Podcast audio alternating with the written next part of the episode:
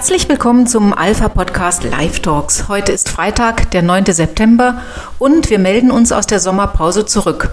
Eine Woche vor dem Marsch für das Leben in Berlin am 17. September, zu dem ich Sie ganz herzlich einladen möchte und über den wir dann in einer der nächsten Folgen auch berichten werden. Heute aber möchte ich Ihnen von einer Tagung erzählen, die ich in den Sommerferien besucht habe. Es ging um den Transhumanismus. Möchten Sie gern wissen, was das ist?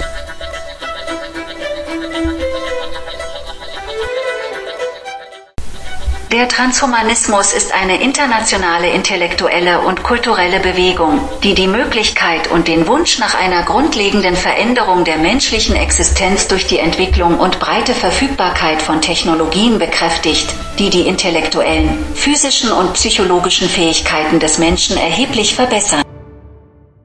Wenn Ihnen diese Stimme jetzt etwas merkwürdig vorkam, das liegt daran, dass der Text von einem Computerprogramm vorgelesen wurde. Die Definition des Begriffs Transhumanismus stammt übrigens auch von einem Computerprogramm. Sie stammt also sozusagen aus der Feder, falls man das bei Computerprogrammen überhaupt so sagen darf, einer künstlichen Intelligenz, und zwar der künstlichen Intelligenz beta.openai.com. Und das, was der Computer uns da erzählt, das klingt doch eigentlich alles sehr positiv, oder? Die Möglichkeit und der Wunsch nach einer grundlegenden Veränderung der menschlichen Existenz, die Entwicklung und breite Verfügbarkeit von Technologien, die Verbesserung der intellektuellen, physischen und psychologischen Fähigkeiten des Menschen, das hört sich doch großartig an.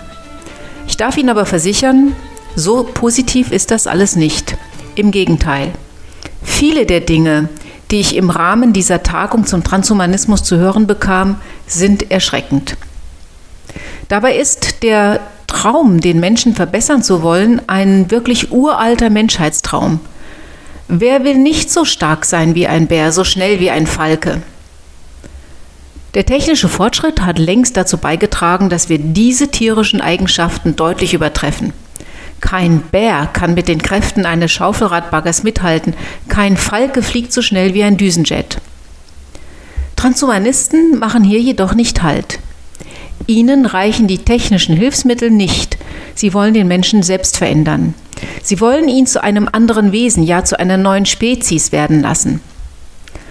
Hierüber habe ich mich unter anderem mit Dr. Kampowski unterhalten, der schon seit geraumer Zeit die Ideologie der Transhumanisten beobachtet und der uns auf die Gefahren, die dahinter stecken, hinweist. Kampowski wuchs in Wolfsburg auf. Er ist seit 2014 ordentlicher Professor für philosophische Anthropologie am Päpstlichen Institut Johannes Paul II. für Studien über Ehe und Familie in Rom. Und an diesem Institut unterrichtet er auch seit 2005. Er ist außerdem einer der Koordinatoren des Masterstudienlehrgangs Bioethik und Bildung, der zusammen mit dem Bioethik-Institut der Pontificia Università della Santa Croce organisiert wird. Mit ihm habe ich mich also im Rahmen dieser Tagung unterhalten. Das Interview wurde dann während der Pause geführt. Ich bitte deswegen, die Hintergrundgeräusche ein bisschen zu entschuldigen. Ja, ich freue mich sehr, dass Sie Zeit für uns haben, äh, Herr Professor Kampowski. Wunderbar. Ähm, Transhumanismus, ähm, ein Thema, das uns sehr beschäftigt, immer mehr in letzter Zeit. Es gibt äh, jemanden, Francis Fukuyama, der gesagt hat, das ist die gefährlichste Ideologie der Welt, der Transhumanismus. Warum ist das so? Im Transhumanismus möchten die Menschen die Evolution selbst in die Hand nehmen. Der Gedanke ist, warum müssen wir uns der genetischen Lotterie der Evolution so anvertrauen, warum kann der Mensch sich nicht selbst verbessern? Und hier sind verschiedene Probleme. Ein Problem dabei ist, dass der Mensch äh, dann gar keine Kriterien mehr hat für die Verbesserung. Wenn wir über die Natur hinausgehen, über die Natur des Menschen hinaus, dann kann uns die Natur auch keine Kriterien mehr dafür geben, was denn hier Verbesserung heißt. Und wenn man überhaupt keine Kriterien hat für das Handeln, dann bleibt am Ende nur die persönliche Willkür. In dem Sinne äh, setzen wir uns der Willkür der Transhumanisten aus, die uns willkürlich verbessern wollen. Ein zweites Problem besteht darin, dass man hier leicht den, äh, das Gut, das wir schon haben, nicht mehr wertzuschätzen weiß, sondern die Gegenwart äh, auf dem Altar der Zukunft opfern will. Die äh, Gefahr ist eben, dass wir Risiken eingehen, un, unabwegbare Risiken, um etwas, was schon gut ist, noch weiter zu verbessern und äh, dabei riskieren, alles zu verlieren. Im Grunde genommen also äh, die Abwertung der Gegenwart für eine Zukunft, ähm, die wir noch gar nicht kennen. Diese Idee ist ja gar nicht so neu, oder? Das gab es doch in der Geschichte schon mal. Ja, das ist eben eine ganz gefährliche Idee, die Millionen von Todesopfern gefordert hat. Wenn der Mensch versucht, sozusagen den Himmel auf Erden zu errichten, die Zukunft selbst zu konstruieren nach einer Vorstellung, die er hat, wie zum Beispiel ja, im Nationalsozialismus äh, hatten die Menschen gedacht, wir, wir helfen der biologischen Evolution etwas und äh, einfach ermorden wir Millionen von Menschen. Äh, auch der Stalinismus hat Ähnliches gemacht. Der Marxismus, stalinistische Marxismus, hat äh, gesagt, wir wissen, wo die Geschichte hingeht. Wir kennen das Ziel der Geschichte und es gibt ein paar Volksgruppen und ein paar Klassengruppen, ja, ein paar Klassen, die äh, der, der Bewegung der Geschichte zum Ziel im Wege steht. Und diese Klassen, die müssen wir einfach vernichten. Am Ende gab es Millionen von Opfern. Also es ist eine Grundeinnahme im, ähm, des Transhumanismus ja eigentlich, dass der Mensch, so wie er ist, nicht gut ist, sondern optimierungsbedürftig. Was ist denn dann mit den Institutionen, die der Mensch geschaffen hat? Und was bedeutet dieses Infragestellen dann für unseren Zusammenhalt als Gesellschaft? Ja, wenn wir sagen, wir sind äh, irgendwie doch glücklich und stolz auch auf unsere liberalen Institutionen, vom Parlament zu Gerichtshöfen, äh, da sind wir doch stolz drauf und da, da, freuen wir uns drüber. Und die helfen uns auch gut zu leben in, in der Gesellschaft. Und äh, wer jetzt kohärent ist mit seinem Transhumanismus, der müsste sagen, auch diese Institutionen wurden von Menschen gemacht, die noch nicht optimiert sind. Und wir müssen den Menschen weiter optimieren. Diese Institutionen äh, sind dann auch in Frage zu stellen. Und überhaupt, gerade in der liberalen Gesellschaft, basieren die Institutionen, das Parlament und das Gericht, äh, bestehen da, äh, äh, sind darauf, hängen davon ab, dass die Menschen gleich sind, das gleich vor dem Gesetz. Man hat eine, eine Person, eine Stimme. Die Gleichheit der Menschen ist eine fundamentale Voraussetzung für das Funktionieren der liberalen Institutionen. Und ohne, ja, und sobald der Transhumanismus Realität werden würde, dann wären wir eben nicht mehr gleich dann würde es Gruppen geben, die andere optimieren. Es gibt die Optimierer und die Optimierten und es gibt die Optimierten und die Nicht-Optimierten. Und zwischen diesen Gruppen, da gibt es dann keine, keinen Übergang. Hier könnte, man könnte sogar riskieren, die Einheit der menschlichen Gattung zu verlieren. Dass eine neue Gattung irgendwo herauskommen würde. Und damit ist keine Gleichheit mehr gegeben und auch das Funktionieren der liberalen Institutionen, die wir uns gegeben haben, das wäre dann vorbei damit. Das, was der Transhumanismus uns verspricht, ist aber äh, etwas ganz anderes. Also das Versprechen ist, den Menschen zu befreien mithilfe der Biotechnologie, also einen Menschen im Grunde genommen in einen Zustand der Freiheit zu versetzen, wie es den vorher nie gegeben hat.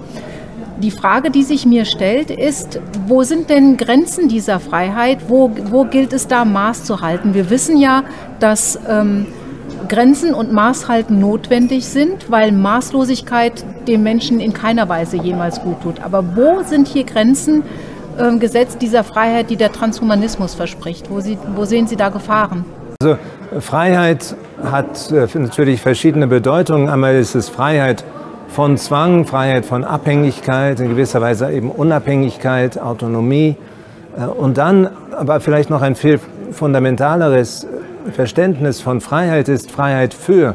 Freiheit für das, was wir wirklich wollen, für unser wahres Gut. Und hier, ja, hier verspricht äh, der Transhumanismus, er verspricht uns frei zu machen für unser wahres Gut. Er sagt, hör mal, du möchtest doch länger leben. Vielleicht möchtest du sogar ja, für immer leben, hier auf Erden, nicht im Himmel, nicht, nicht nach, nach dem Tod und einer Auferweckung nach den Toten. daran brauchst du nicht glauben. Nein, hier und jetzt können wir machen, dass wir das Altern stoppen zum Beispiel. Ja, und, äh, oder du möchtest doch bessere Kinder haben, du möchtest bessere Leistungen haben. Äh, du kannst dein Kind haben, so wie du es möchtest. Du kannst äh, deinen Körper optimieren, wie du es möchtest. Dann bist du wirklich frei. Aber hier ist natürlich die Frage, ist mehr immer besser? Ja, man sagt, okay, ich habe etwas Intelligenz, ich möchte intelligenter sein. Aber irgendwann, ja, wann ist, wann ist genug? Äh, wer sagt, dass mehr immer besser ist?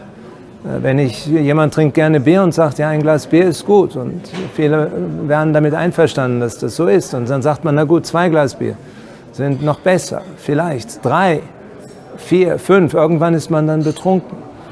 Ja, und dann ist es nicht mehr gut. Und so gibt es eben, äh, wie viel Intelligenz ist besser, was ist die Grenze? Äh, das kann man nicht sagen, was jetzt die Grenze ist. Man kann eben nur sagen, der Mensch sollte es sich nicht selbst geben.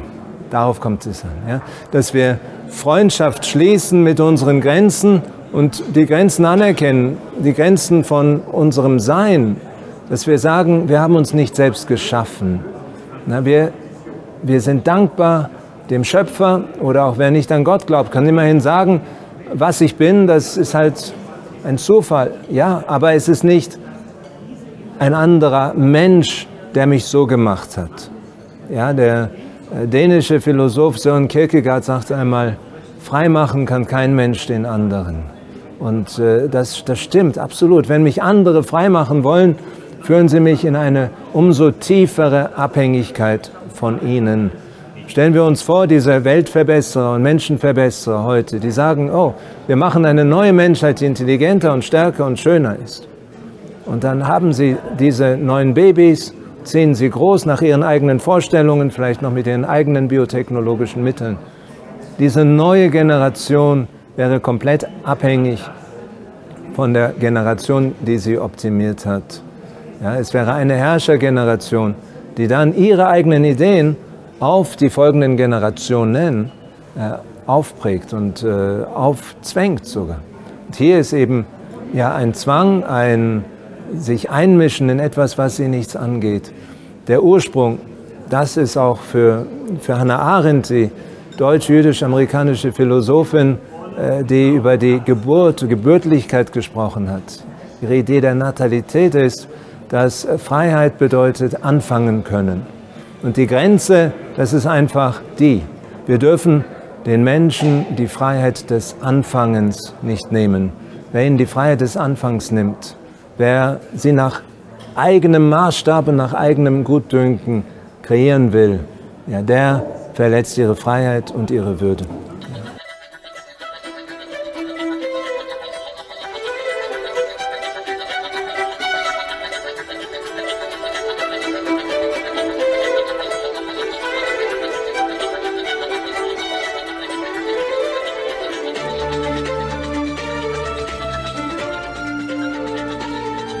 So ein absolut gesetzter Freiheitsgedanke würde dann bedeuten, dass man sich äh, unabhängig macht. Wenn man aber ganz unabhängig ist, ist man ja bindungslos. Wäre dann das Endziel dieser total verstandenen Freiheit, wie es der Transhumanismus verspricht, aber nicht halten kann, auch die totale Einsamkeit? Ja, das ist äh, einmal die Abhängigkeit, ist immer die Frage, von wem sind wir abhängig. Wenn ich abhängig bin von jemandem, von dem ich weiß, dass er mich liebt und und gute Pläne hat mit mir. Der Ursprung, wo ich herkomme, wenn ich weiß, das ist Gott, Gott hat mich geschaffen, dann kann ich das auch annehmen, dass ich von ihm abhängig bin. Und das schreibt, sagt eben Kierkegaard auch, ja, vom Allmächtigen kann man abhängig sein, ohne abhängig zu sein. Der Allmächtige kann uns schaffen und machen, in dem Sinne uns Sein geben, auf eine Art und Weise, die, die uns frei macht. Ähm, aber von Menschen abhängig zu sein, ist natürlich immer ein gewisses Risiko. Und das Risiko gehen wir ein in dem Maße, wie wir den Menschen vertrauen. Wenn ich einen Menschen liebe, dann vertraue ich ihm und dann kann ich mich auch abhängig machen. Wer heiratet, ja, der schweißt das Leben, die beiden schweißen ihr Leben zusammen, sie werden voneinander abhängig. Aber in einem freien Schritt. Das ist so wichtig. Diese, dieser Schritt in die Abhängigkeit voneinander, die muss, dieser Schritt muss in einem freien Willensakt dann geschehen. Das, äh, was der Transhumanismus eben sagt, er, er führt uns in eine totale Abhängigkeit, die Abhängigkeit der jüngeren Generation von der älteren Generation, die Abhängigkeit von den Programmierten und Modifizierten, von denen, die sie programmieren und modifizieren. Und das ist eine ganz andere Art von Abhängigkeit, als wenn ein Eheleute voneinander abhängig sind, als wenn ein Geschöpf von Geschöpfe abhängig ist oder äh, wenn auch Kinder von ihren Eltern abhängig sind. Es gibt abhängig, diese Abhängigkeiten sind einmal nicht nur zu ertragen, sondern auch zu bestätigen und zu sagen, hier in meiner Abhängigkeit kann ich auch wirklich frei sein, weil ich den Leuten vertraue und sie liebe, von denen ich abhängig bin. Aber den Weltverbesserern, die bestimmt haben, wie ich bin, die mich optimiert haben nach ihren Ideen, ja, was habe ich mit denen zu tun? Ich bin ihr Produkt als modifiziert. Woher soll ich wissen, dass sie es gut mit mir meinten? Äh, warum sollte ich ihnen vertrauen? Sie haben einfach mein Leben bestimmt. Sie haben über mich bestimmt als Verbesserter, ja, haben die Verbesserer über mich bestimmt, ohne dass sie mich da einbezogen hätten.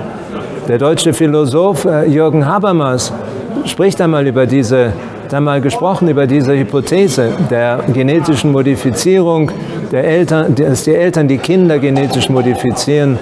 Und er schreibt, die Kinder werden ganz bestimmt große Schwierigkeiten haben, sich noch als die verantwortlichen Autoren ihres Lebens äh, verstehen zu können.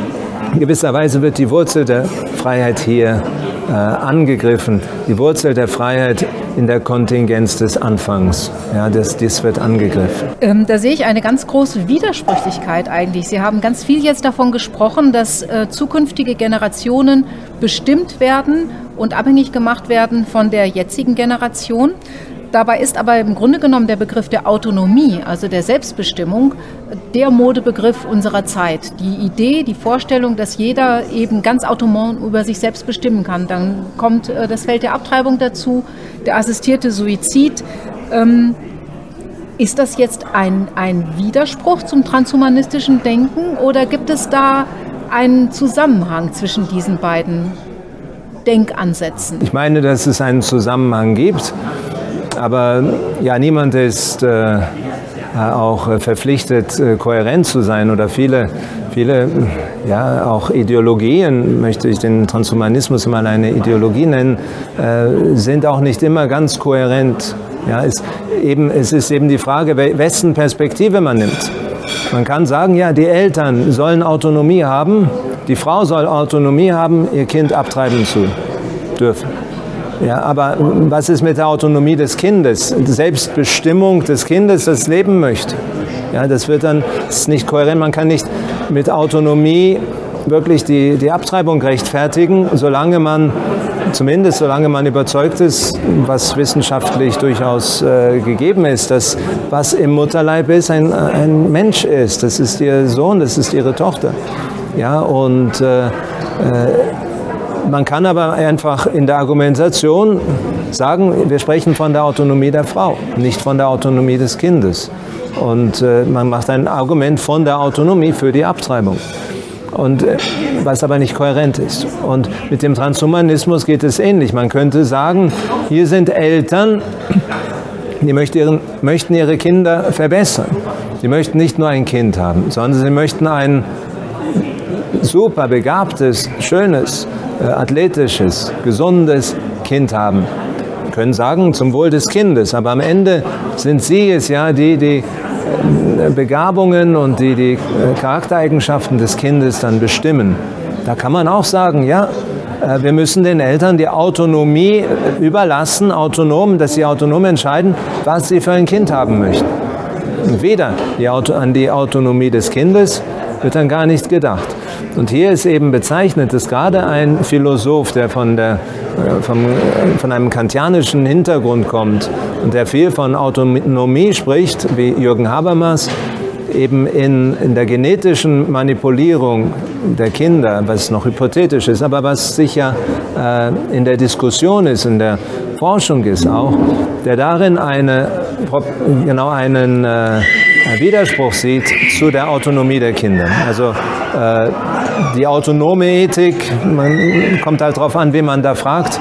Wenn Sie Jürgen Habermas fragen, dann äh, äh ist der Transhumanismus ein Angriff auf die Autonomie des Menschen. Teil äh, dieses transhumanistischen autonomen Denkens ist, dass man sich selbst eben optimieren kann. Abgesehen davon, dass man eben selbstbestimmt sagt, ich möchte jetzt sterben oder ich möchte, dass jemand anderes stirbt, der sich in meinem Körper befindet. Ähm, auch die ganzen anderen Optimierungsbestrebungen. So einen kleinen Ansatz sehe ich persönlich in dieser irrsinnigen Tattoo-Welle. Ich kenne kaum noch jemanden, der nicht tätowiert rumläuft. Ähm, die Frage, die sich mir stellt, ist, es liegt ja in der Natur des Menschen, nach dem Besseren zu streben, sich selbst zu optimieren in gewisser Weise. Das ist ja kein Wunder, dass die Olympischen Spiele das als Motto hatten. Jetzt haben Sie ähm, von Gütern gesprochen, die den Menschen nicht zufriedenstellen können. Ähm, dass man also immer wieder sagt, wenn ich das habe, dann geht es mir besser und kaum hat man dann eben beispielsweise das neue Handy, stellt man fest, nee, ist doch nicht so toll, hätte ich doch mal lieber das nächste Handy genommen. Das heißt, wir sind mit dem, was wir haben, nie zufrieden. Wilhelm Busch hat gesagt, ein jeder Wunsch, der sich erfüllt, kriegt augenblicklich Junge. Wie sieht das denn jetzt mit den persönlichen Errungenschaften aus? Wenn ich also selbst besser geworden bin, gibt es da eine Grenze, an der ich sagen würde, so und jetzt ist aber gut, jetzt bin ich optimal? Und wo, ähm, wo, ist, wo ist die Grenze hin zum Ungesunden? Wo ist der Bereich, wo wir sagen, ja, das ist Gott gewollt, dass wir uns, dass wir nach dem Besseren streben? Ja, ich würde sagen, dass äh, es in vieler Weise auch darum geht, wie wir uns verbessern. Nicht nur die Frage, dass wir uns verbessern möchten. Ich meine, das ist, gehört zu uns und ist auch eine wichtige Sache, auch eine menschliche Sache, menschlich wichtige Sache, dass wir sagen, wir streben nach mehr. Dieses Streben nach mehr, dieses Nicht-Zufriedensein mit dem Irdischen, auch mit den eigenen Errungenschaften, äh, das kann bis zu einem gewissen Grade eben noch äh, doch durchaus auch äh, ehrbar sein und zu sagen, ja, du hast das jetzt geschafft und jetzt ist das nächste. Ja? Nach dem Spiel ist vor dem Spiel und du hast die Meisterschaft gewonnen und jetzt ist die nächste Saison dran. Das, äh, das ist menschlich und äh, es spricht zu uns von der Tatsache, dass am Ende nur ein einziges Gut unser Verlangen wirklich stillen kann. Das ist der liebe Gott selbst. Ja, nur wenn wir ihn Angesicht zu Angesicht schauen, äh, die, ja, die beglückende, die seligmachende Gottesschau haben, dann sind wir vollkommen glücklich. Aber hier auf Erden ist unser Streben immer äh, begleitet mit, mit einer Erfüllung, die nicht wirklich erfüllt und dass wir dann nach mehr streben. Das ist nicht das Problem. Das Problem ist, wie gehen wir da vor? Und hier ist eben das, hier gibt es eine Art der Erfüllung unseres Bestrebens oder eine Art, diese die Erfüllung zu suchen, die menschlich ist, die tugendhaft ist, sittlich ist, sagen wir, die, die von unserem Willen abhängt. Sagen wir, wer einen 100 Meter Wettlauf gewinnen möchte, was sollte der tun? Ja, mehr trainieren, vielleicht auch auf die Ernährung achten, ähm, vielleicht nicht zu viel essen, vielleicht genau das Richtige essen, sich durchaus optimieren, ja, aber eben mittels des Willens, indem er, indem er trainiert und auf die Ernährung achtet und vielleicht auch Taktiken sich überlegt. Ja, es gibt die Intelligenz, es gibt die Optimierung des Körpers durch Training, durch Ernährung. Aber dann gibt es auch die äh, Optimierung des Körpers durch äh, Medikamente, durch Drogen, durch eben durch Doping. Und da ist ein ganz wichtiger Unterschied. Man, dass äh, diese technische Optimierung, die kann man sehen, einige Autoren sprechen davon, das ist eine Abkürzung, eine leichte Abkürzung. Man kommt dahin, man will dahin kommen, wo man hin will, aber nicht die Mühe sich machen, die sonst mit dem Weg äh, verbunden ist. Die technische Optimierung, die darin besteht, dass man nicht mit dem Körper arbeitet, sondern auf den Körper einwirkt, ja, die führt zu einer Entfremdung von sich selbst. Dass man dann sagt, Moment, bin ich das noch, der hier wirkt? Oder sind das die Medikamente? Vor ein paar Jahren hatten wir den großen Skandal bei der Tour de France, wo ganz viele Dopingfälle aufgedeckt worden sind. Und heute sind sie viel stärker bei der Kontrolle Hoffen wir, dass es heute nicht mehr passiert. Aber warum waren wir da so enttäuscht? Weil wir wirklich gedacht hatten, dass der beste Athlet gewinnt. Der Athlet, der einmal sicher am sportlichsten ist, am athletischsten, aber auch vielleicht die beste Strategie hat, der auch am besten im Team, das ist ja auch immer eine Teamsache, äh, gut im Team gefahren ist. Und dass er das am Ende verdient, weil er klug ist und, und stark und äh, vortrefflich ist. Ja, wir bewundern die menschliche Vortrefflichkeit. Und am Ende haben wir gehört, eigentlich hat gar nicht der gewonnen, der am vortrefflichsten war im, im Sinne der menschlichen Vortrefflichkeiten oder Tugenden, sondern der Fahrer mit dem besten Apotheker. Ja, wer den besten Apotheker hat, der gewinnt. Und das ist ja nicht der Sinn der, der Tour de France oder der Olympischen Spiele. Ja, wir bewundern den Athleten, dessen Vortrefflichkeit in seinem Körper und in seinem, in seinem Tun liegt und nicht im Tun äh, seines Apothekers oder im Tun der, der Technologien, die er verwendet. Ja? Äh, das, es geht um die Entfremdung, die, die, die, das Risiko, dass wir uns von unseren eigenen Handlungen entfremden. Wir müssen uns fragen, wie weit sind unsere Handlungen in uns gewurzelt ja, oder äh, wie weit sind sie in der Technologie gewurzelt. Handle ich oder handelt die Technik? Ja, und es ist wichtig, dass ich handle natürlich. Jetzt ähm, ist es so, dass um, um Optimierung zu erreichen, ein gewisses Infragestellen von Regeln, von Vorhandenem notwendig ist. Jordan Peterson schreibt in seinem Buch Beyond Order 12 More Rules for Life von der Notwendigkeit, Chaos und Ordnung immer miteinander in Balance zu halten. Er sagt, ähm, sowohl das Befolgen der Regeln und der Traditionen ist wichtig, aber andererseits eben auch ein gewisser Anteil an Rebellion, an Chaos, weil Chaos Kreativität freisetzt und Neues schafft. Ähm, es gibt also da einen schmalen Grad zwischen zu viel Chaos auf der einen Seite und zu viel Beharren auf Regeln, Traditionen, althergebrachten Institutionen auf der anderen.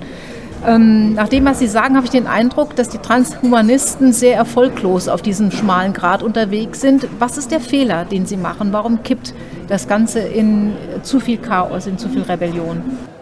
Ja, also ich meine, bevor man etwas äh, verändern kann, muss man einmal das, was gegeben ist, wertschätzen. Ja, um wirklich Veränderungen auch zum Besseren bringen zu können, äh, ist es notwendig, mit dem Vorhandenen zu beginnen und auch das Vorhandene zu, für das, was es ist, äh, doch wertzuschätzen.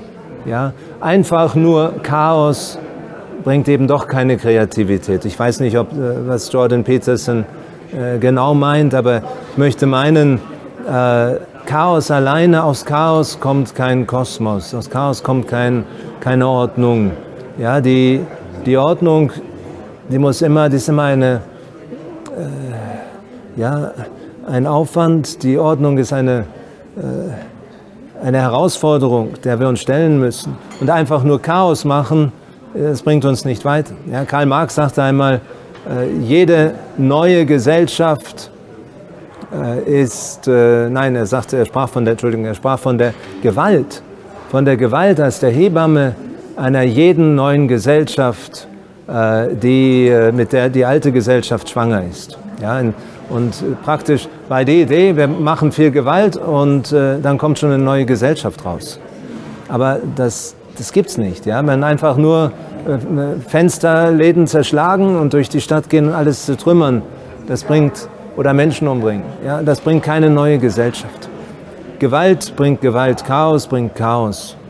Und äh, um wirklich äh, kreativ zu sein, müssen wir einmal anfangen zu sagen, was ist uns gegeben und dankbar sein. Dankbar sein für das Gegebene und dann sagen, wie kann ich das Gegebene, ja, die, auch die Strukturen, die ich habe, den Körper, den ich habe, die Familie, die ich habe, die Gesellschaft, in der ich lebe, wo ist das Gute und wo kann ich dann das darauf aufbauen, ja, nicht zu zerstören, sondern aufzubauen. Ich meine, das ist ganz wichtig.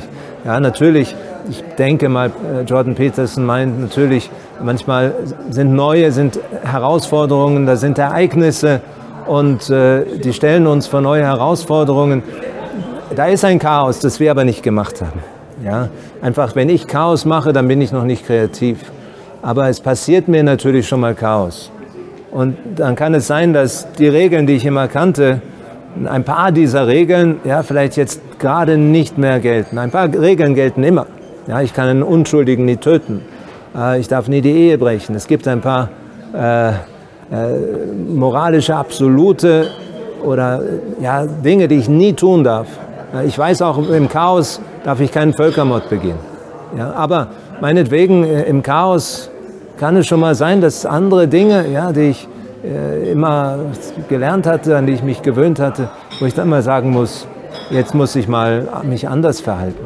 Natürlich nicht, nicht unmoralisch handeln, aber gewisse Gewöhnungen, die ich hatte, gewisse äh, immer um 6 Uhr aufstehen, dann ist jetzt muss ich mal um 5 aufstehen oder mal um 8 ja, oder mal die Nacht durcharbeiten, obwohl ich die Regel ist immer schön zur gleichen Zeit ins Bett gehen. Ja, und da zu sagen, hier bin ich mal ganz kreativ, weil Chaos ist, muss ich mich jetzt mal anders verhalten.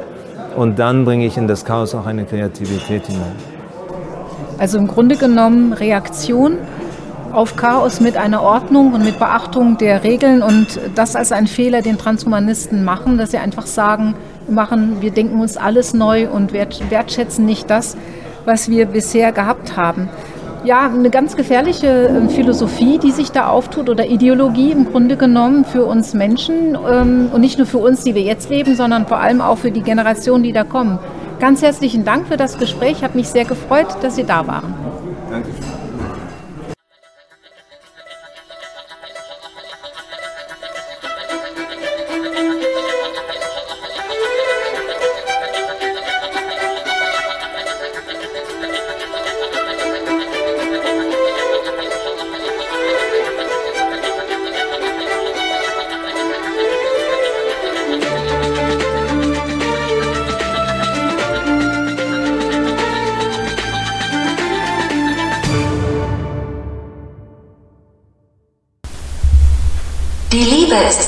Erstaunlichsten Dinge auf der Welt.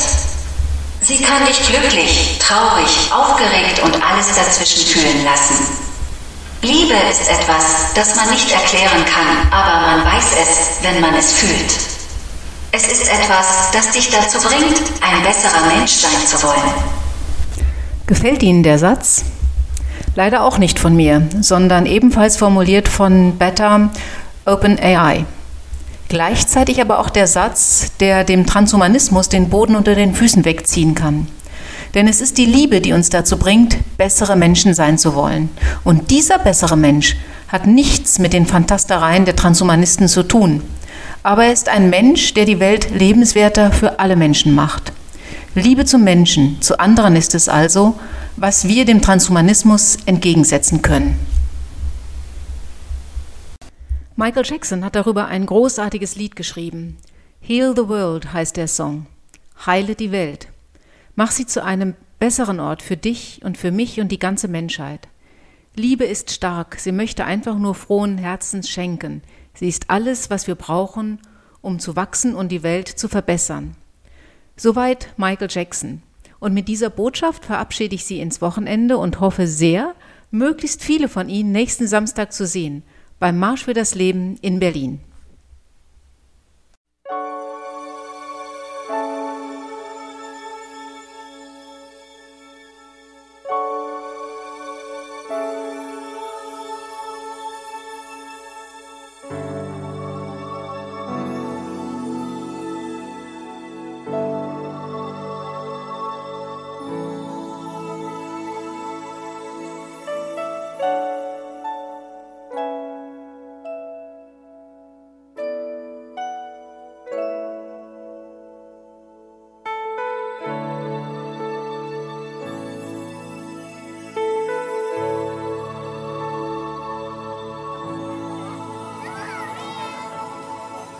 Think about um, the generations and to say we want to make it a better place for our children and our children's children so that they they they they know it's a better world for them and think if they can make it a better place.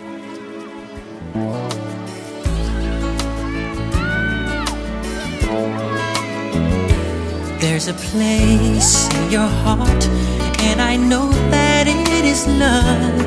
And this place is much brighter than tomorrow. And if you really try, you'll find there's no need to cry. In this place, you feel there's no hurt or sorrow. There are ways to get there if you care enough for the living. Make a little space,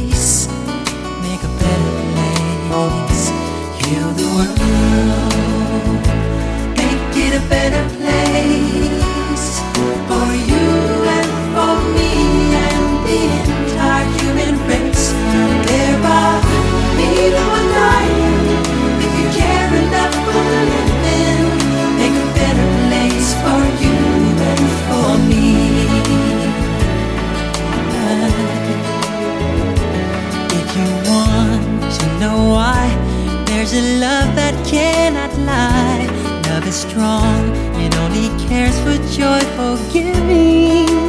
If we try, we shall see. In this bliss we cannot feel. Fear or dread, we stop existing and start living. Then it feels that always love's enough for us growing.